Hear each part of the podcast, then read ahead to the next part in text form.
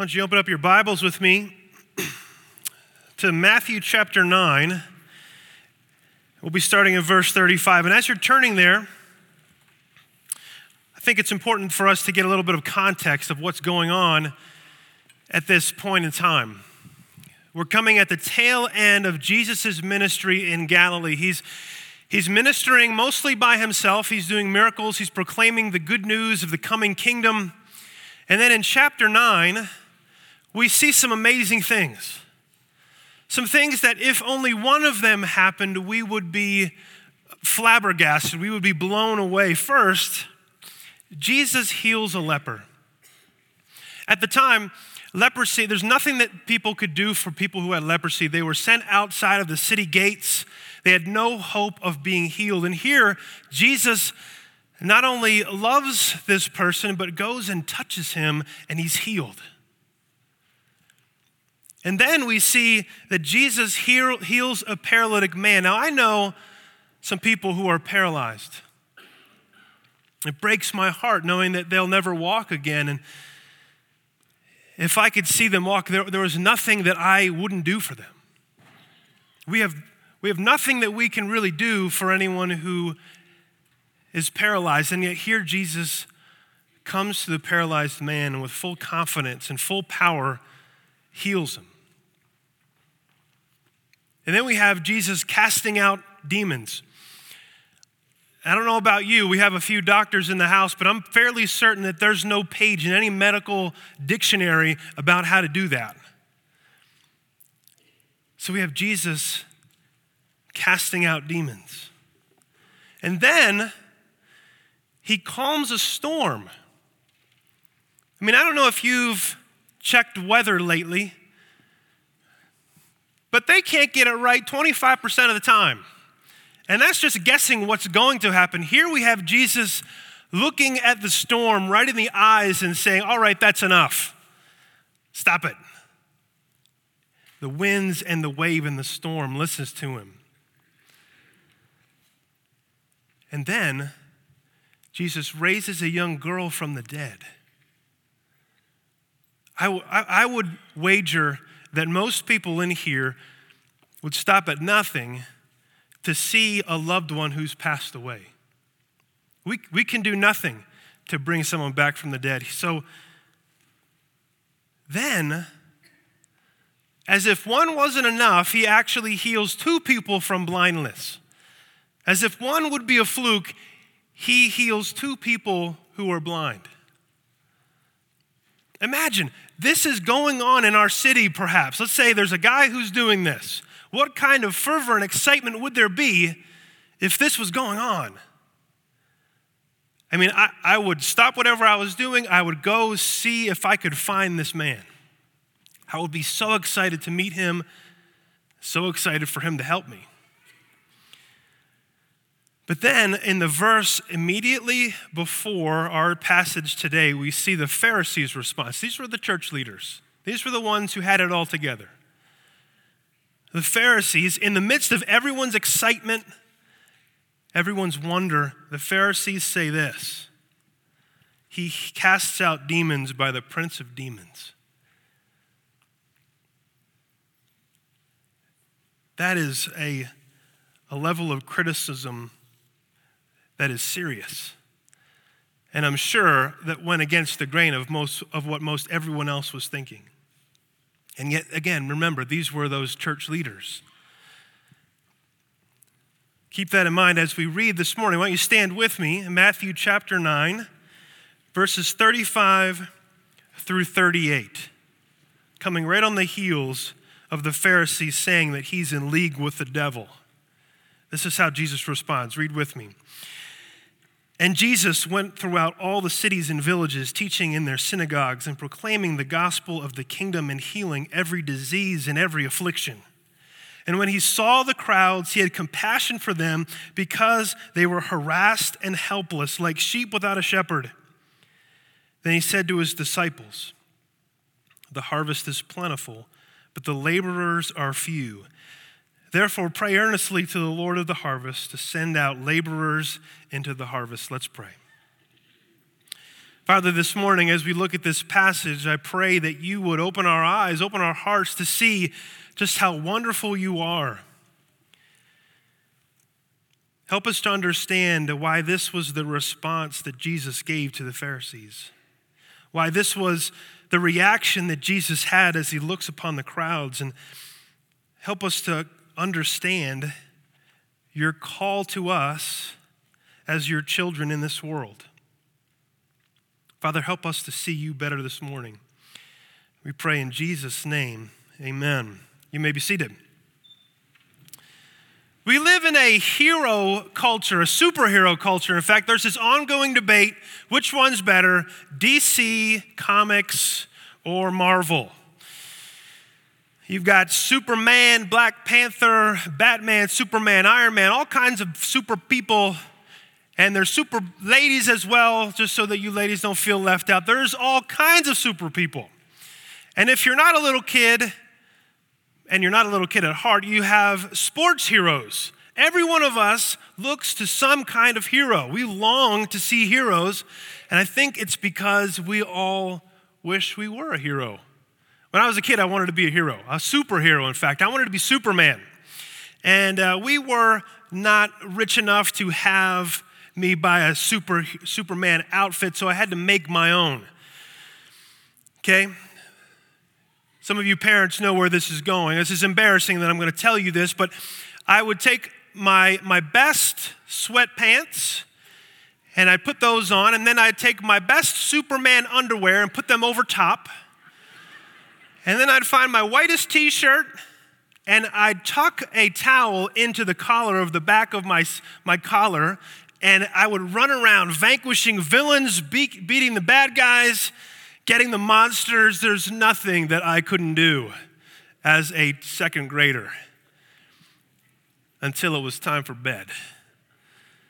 Because that's when it got dark out, and that's when the actual bad guys hid underneath my bed and in the closet, and downstairs, my parents could hear me cry out as I climbed into bed Daddy, could you tuck me in and maybe also check for the bad guys under the bed and in the closet?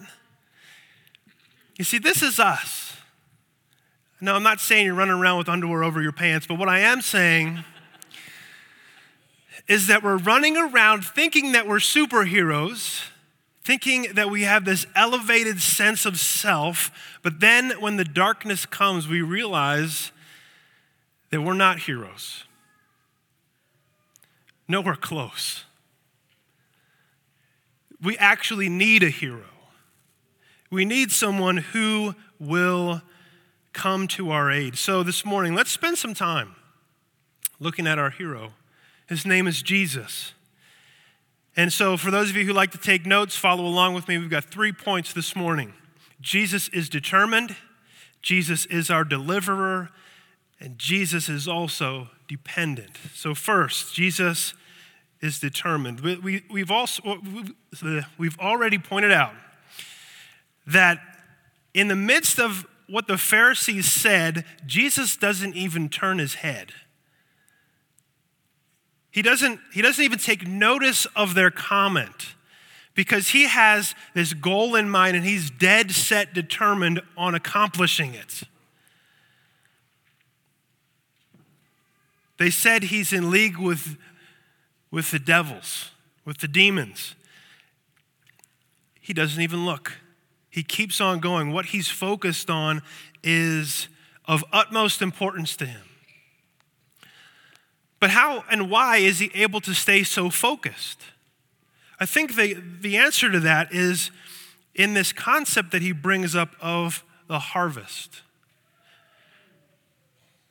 Now, I grew up in Lancaster, Pennsylvania. I didn't grow up on a farm, but I worked on a farm, and all my friends, most of them, worked on farms. I mean, the whole year was designed around what needs to be done on a farm. And in Lancaster, Pennsylvania, we were well aware of that. And I'll tell you one thing that never happened on a farm a lot of things happen on a farm, but this one thing never happened on a farm. A farmer, let's say he wakes up, goes outside, and he says, Whoa, there's a harvest. Who knew? That never happened. So when Jesus says there's a great harvest, he is, he is telling us that a lot of work has been done to get us to this point. In another passage, Jesus shares, let's say, in, in Luke 24, verse 27, he says, and he explains to all of his disciples, beginning with Moses and all the prophets, he interpreted to them all in the scriptures the things concerning himself. And so the scriptures, obviously, at that time were the Old Testament. Jesus wasn't born yet. And yet, here he is telling his disciples all the things that all the Old Testament said about him. But not only that, we read in Jude, verse 5, that Jesus was he who saved a people out of the land of Egypt. Now, I read the story, I'm sure many of you have, but I don't remember Jesus being in that story. But here we have in, in Jude being explained to us that Jesus was, it wasn't only about Jesus, Jesus was there. Jesus was leading in a way that we can't in this world understand. And so, how was Jesus there? How, what, was all the, what were all the things that Jesus was a part of and doing? And in our church, we believe in covenant theology, this overarching story from beginning to end, how Jesus was a part of not only page one, page two, page three, until the last page, whatever page that is. He's a part of it all. We see in Adam and Eve as they fell, as they fell short, God gave them the promised curses that were, that were to come to them, but He also, within the curse, He gave them a promise that there would be a seed that would come from them that would crush the head of the serpent. So we know now that he was referring to Jesus already. So Jesus was there. Then we see God making a covenant with Noah. And, and through the story, we see that even when God saves one small family and erases the whole world, that if there's still humanity in the world, there's sin there's sin there. They, they cannot do it themselves. The moment that they land the boat, they fall. They fall short. It shows us that no matter what we do, we need a Savior. And so then in the covenant with Abraham, we see God making a promise that, that from Abraham would come this, this nation that was so large, there would be so numerous that there'd be more of them than the sands of the seashore, the stars of the sky. And that through them, through their seed, there would be a blessing that would come to the nations. We now know that was, that was all about Jesus. Jesus was there. And we see Moses, this covenant with Moses, promised that there would be a promised land. See, he took, he used Moses to, to save his people out of slavery and bring them into the promised land. See, there's in almost every story, what we're seeing in the Old Testament is a physical representation of a spiritual reality. Saving a people out of slavery, that they would be brought into this promised land. As, as now, we, what we're seeing is that God is delivering us from slavery to sin and death and going to be bringing us into this promised land. Jesus was there. And Jesus was there when God made a promise with King David that someone, that one of his seed, that from him there would always be someone who would sit on the throne forever. See, Jesus was there. And so when we think about Jesus in this small context of being criticized by the Pharisees, and then we take a, a larger scope of, wow, he's been working for thousands of years no wonder he didn't even take a look when the Pharisees criticized him. It was as if he was in the largest game of his largest football game of his life going towards the end zone and in the nosebleed section where the Pharisees saying, "You stink, Jesus." He didn't even hear them. He knew what he was doing. He was going towards the end zone and nothing could stop him. No wonder he didn't even take heed to what they said. But in our context, from our perspective, I think oftentimes we wonder did God, God fall asleep at the, at the wheel? Does he really know what he's doing? It seems like he's making stuff up as he goes. I mean, if he really knew my pain and my struggle and my hurt, he would have designed things differently. My encouragement to you is let's take a step back. Let's take a step back and look at the larger story and the promise that your story fits within that story and God is working all things out for your good. Now, that's not a contrite, just easy statement to say, because I know it's not an easy statement to hear. But your story that God is writing in your life is a part of this grander narrative. And Jesus is here with us now, He's here with you now. So not only is Jesus determined, but Jesus is also our deliverer. See, why was he so determined? He was so determined because the Father's eyes have been set on you from the very beginning. He sees you. He's been working all things out to bring you home. His longing has been you. He wants for you to see him and know that he sees you. See, it's interesting to see that in the Old Testament, the, the harvest, this idea of a harvest, was almost always put with negative connotations, as that, that the harvest would be God's judgment on the wicked. But that's not what we see here. We see a very different sense where Jesus actually looks at the world around him and with a broken heart, he sees them and he says that they are wheat that he longs to bring into the Father's storehouse. The Pharisees, on the other hand, looked at the people as chaff, things to be burned up, the wicked, those who will one day be judged. See, the Pharisees, what they were doing was looking at God's law and saying, I can do this on my own. They didn't, they didn't learn the, the superhero illustration I showed you at the beginning. They didn't realize that they needed a hero. They said, I could do it.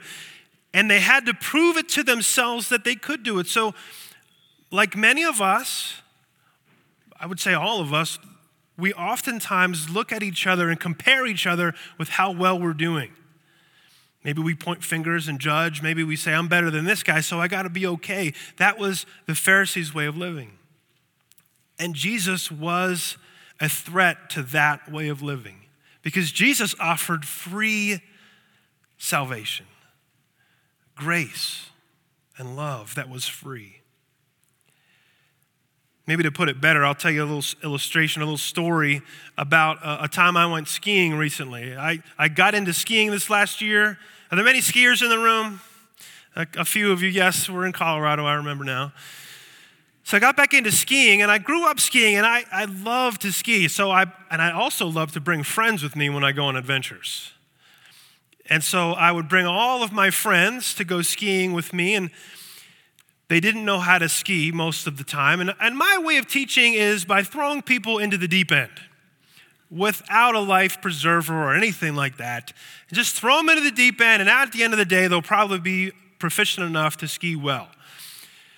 So I had some friends who had gone through the, the first Drew ski instruction day, and then we were going to go the second day to Breckenridge. It was my birthday. I was super excited. We were going to go and have a great day. It was a powder day.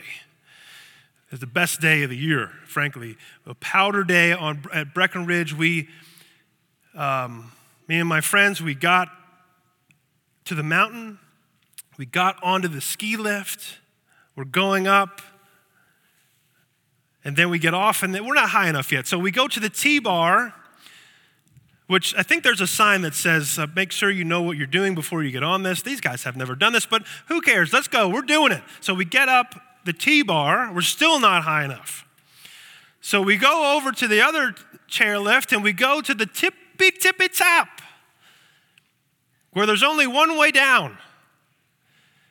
And I knew I could do it. And I didn't care if the other people could do it, but it was going to be fun. And then we go through, we, we have to go through this gate that says, don't go through here unless you really are good. And so they're all trying to follow me. And I'm saying, this way, guys, it's fun. And so we go and we're, we're at the edge of the cliff, straight down, and I'm thinking, this is going to be great. And so I, it's the best 20 seconds of my life. Okay, I, I get down the mountain, it's, it's awesome. And there's like six feet of snow. So I get to the bottom and I turn around and I make this, this, this, uh, this snow seat. And I sit down and I watch as my buddies come down the mountain, head over foot, to, and, and the good thing was when they stopped every 20 feet. It was, it was like the good thing because they couldn't gain speed if they kept flipping over and over and over again. And I sat and I watched, I pointed, I laughed. I had, I had the time of my life. But then they got down to where I was. And that, that wasn't so fun because I knew that they were not too happy with me. But you know, like, doesn't it feel good to be at the bottom of the mountain pointing at everybody else who can't figure it out? Like, as Christians, so often that's kind of the way we are, isn't it? I mean, be real with me. We got this thing figured out better than other people, and it's easy for us to point and judge and say, I'm better than you, and it feels good deep down inside. And Jesus here is saying that is not the gospel. Thankfully, Jesus is not that way with us. He does not get to the top of the mountain, swoosh down, sit down, and point and laugh at us as we try to figure things out. I wish I could say he doesn't even take us to the top of peak seven and eight and then, and then have us go down with him. He actually does for some of us. He takes us to the very tippy top. But he doesn't leave us. And at those times where we feel like we're alone, we, we do know that He's actually holding us, if not only holding our hand, He's holding us completely the entire way. See, that we have this Savior that isn't merely determined. He's our deliverer. He has compassion for us. The word here for compassion has no, no good English term. It could mean compassion or pity or sympathy or some other fellow feeling, but it's not merely a feeling that he describes here. He actually also says it is a feeling that also moves us towards filling the need of another. See, his heart goes out to us. He doesn't merely see us and long for us to experience differently, he moves in such a way where he makes it so that we experience something differently. He has compassion for us. And so far, up until this passage, what we see is Jesus doing it all on his, on his own, basically. It's an understatement for Jesus to say that the workers are few, because he's the only one. He's the only one doing it he actually calls us to the same kind of love. And this love is a beautiful thing. I'm reminded of a story of this special ed child whose name was Mikey. Mikey was in fifth grade or something like that, and he was smart enough to be in the normal class with everyone else. But he was the butt of jokes. You'd think that the other kids would feel for him and, and take care of him, but that wasn't what happened. Oftentimes, Mikey would come home crying and upset because his, his classmates were picking on him. And it's one day his mom is looking out the window and he sees all of his, his classmates walking along the sidewalk, and then half a block back, she sees Mikey all by himself. A few moments later, Mikey runs through the door with this great joy and exclamation, saying, Hey, mom, guess what? And mom responds with surprise and says, What, what happened, Mikey? What happened? And he says, Mom, you wouldn't believe it. The teacher said that Valentine's Day is in two weeks, and we get to make Valentine's Day cards for all of our classmates. And the mom's heart sank at that moment because she, she knew what was probably going to be the inevitable, inevitable thing. that Mikey would spend all this time creating these masterpieces for his classmates, and he'd come home empty handed and heartbroken. So, for the next two weeks, though, he's creating these, these works of art. He's laboring over these Valentine's Day cards to express his care and love for his classmates. And the day finally comes, and he's, he's getting ready. He's got his Valentine's Day cards in a pile, and nervous and worried, he, he looks at his mom and says, Mom, I, I hope I didn't forget anyone. And with that, he runs out the window, out the door, not out the window, that'd be weird, but he runs out the door. And he goes to class, and during the day, mom is making his favorite cookies for him so that when he comes home crying, he would have at least something to console him with. Three o'clock rolls around, and mom looks out the window and she sees all the classmates walking along the sidewalk. And a half block back, she sees Mikey all by himself. A few moments later, after mom put the cookies on the table, Mikey bursts into the door and says, Guess what, mom? And she looks at Mikey and says, What? What happened?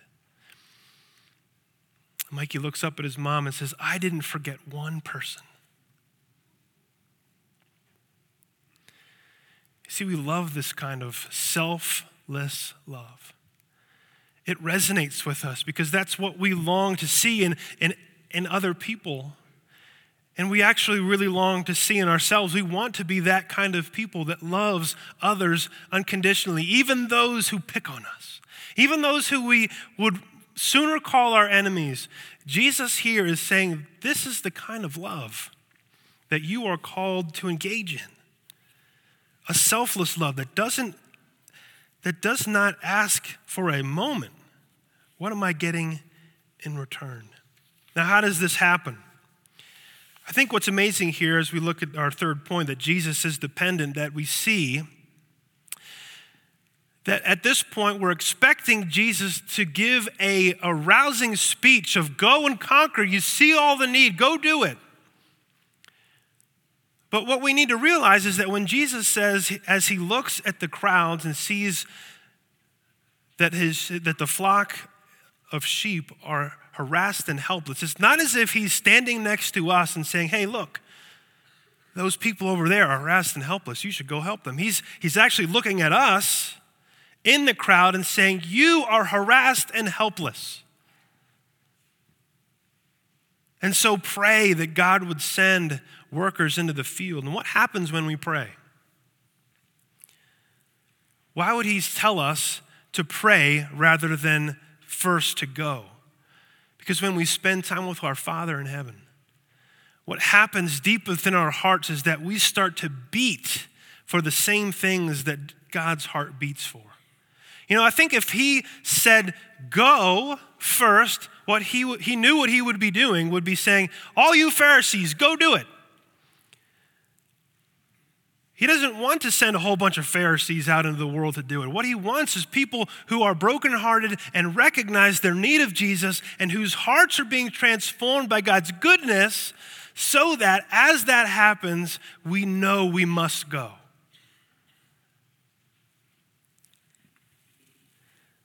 And so we're to pray. What else happens when we pray? We recognize that God and God alone is to receive credit for him bringing souls into heaven. Never should we ever say, I, I had this great speech, I really had a great argument, this, that, or the other thing. I did a great job of bringing this guy into heaven, I saved him. No.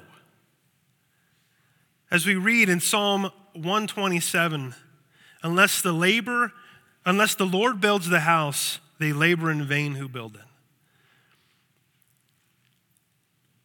And so we're to recognize where does our power come from? Where does this transformation occur? It occurs as we spend time with our Father in heaven. And again, as our hearts are transformed and as we beat after Him, we're sent with the heart of Jesus. We also see in 1 Corinthians 3, verses 6 through 7, that Paul says, I planted, Apollos watered, but God gave the growth. We're to recognize who is to be given the credit. But again, as we spend time with Him, as we're in prayers, we long to see God come and fix all the brokenness that we experience. We're transformed. And fathers, we all want our kids to learn from us. We all want our kids to grow. And so I, I recently read a, a letter from a dad to his son. I want to read it for you. He titles it Choosing Susie. Dear Matthew, when I was in sixth grade, I was an All American. I was smart, athletic, witty, handsome, especially with my Vaseline hair wave sweeping back from my forehead. And I was incredibly nice. Things went downhill later, but for this one year, I had everything. Unfortunately, I also had Miss Owens for an assistant teacher. She helped Mr. Jenkins, uh, our teacher, and she also went to my church. She knew that even though I was smart and incredibly nice, there was a thing or two I could still work on. One of the things you were expected to do in grade school was to learn how to dance. My parents had some reservations about it, but since this was square dancing, it was okay with them. Every time we went to work on our dancing, we did this terrible, awful thing. I hope this kind of thing isn't happening anymore, but the boys would all line up at the door of our classroom, and then one at a time, each boy would pick a girl to be his partner. Ugh. The girls all sat at their desks, and as they were chosen, they left their desks and joined the kid who honored them with their favor. Believe me, the boys didn't like this. Think about waiting to get picked. Think about being the girls, though. Think about seeing who was going to get picked before you. Think about worrying that you'd get picked by someone you couldn't stand. Think about worrying that you weren't even going to get picked at all. And think about it if, if you were Susie. Susie was a girl who sat up near the front on the right hand side. She wasn't pretty, she wasn't smart, she wasn't witty. Yes, she was nice, but that wasn't enough in those days. And she certainly wasn't athletic. In fact, she, she had polio or something when she was small, and one of her arms was drawn up, and she had a bad leg, and to finish it off, she was, she was a little larger. Here's where Miss Owens comes in. Miss Owens took me aside one day and said, Dan, next time we have dancing, I want you to choose Susie. She might as well have told me to fly to Mars. It was an idea that was so new and inconceivable, I could hardly believe it. You mean pick somebody other than the best, the prettiest, the most popular? And then Miss Owens did a rotten thing. She told me it was what a Christian would do. I knew immediately I was doomed. I was doomed because I knew she was right. It was exactly the kind of thing Jesus would have done. In fact, I was surprised that I had never seen a Sunday school flannel board that had ever said Jesus choosing the lame girl for the yeshiva dance. It was bound to be somewhere in the Bible, I'm sure. Choosing Susie would go against all the coolness I'd accumulated. It wasn't smart, it wasn't witty, maybe it was nice, but I didn't care about that anymore. The day came when we had to square dance, and I prayed secretly that God would work it out so that I would be last. Then I could pick Susie because she'd be the only one left. No one would know. I would have honored Miss Owens' request and I would have gone, I would have done the Christian thing to do, and I would have gotten away with it. You can guess where I was instead. For whatever reason, I was first in line. The faces of all the girls turned towards me, smiling and batting their eyes. I looked at Susie and I saw that she was only half turned towards me, more turned towards the back of the room, her face staring down at her desk. Mr. Jenkins said, Okay, Dan, choose your partner. And I remember feeling very far away. And I heard my voice say, I choose Susie. Never has virtue been rewarded so fast. I can still see her face undimmed in my memory. She lifted her head, and on her face, reddened with pleasure and surprise and embarrassment all at once, was the most genuine look of delight. And even pride that I'd ever seen before or since, it was so pure that I had to look away because I knew I didn't deserve it. Susie came up and took my arm, just like we'd been instructed, and she walked beside me, bad leg and all, just like a princess. Susie's my age now. I never saw her after that, day, after that year. I don't know what her life's been like or what she's doing, but I'd like to think she has a fond memory of at least one day in sixth grade. I know I do. This was a letter from a father to his son, and here what we're seeing is in this passage is a letter from our father to his children saying it's, it's time to, to, to choose Susie. It's time to look out at the world and see the brokenness and hurt. And stop pointing fingers and saying, I got this better than you if you would just make the right choice. Without the movement of the Holy Spirit, we know they cannot make a choice for the better. And so He's calling us to live our lives in such a way where we are moved to blessing those who we would sooner call our enemies. He's calling us to love in an impossible way. And how do we do that? It starts with prayer. We cannot do this on our own. But as we pray and as our hearts are transformed, He will send us. He will send us into the impossible, but He will go with us. And He's determined to make that happen. Let's pray. Father, thank you for your love. Thank you for your grace and for your mercy.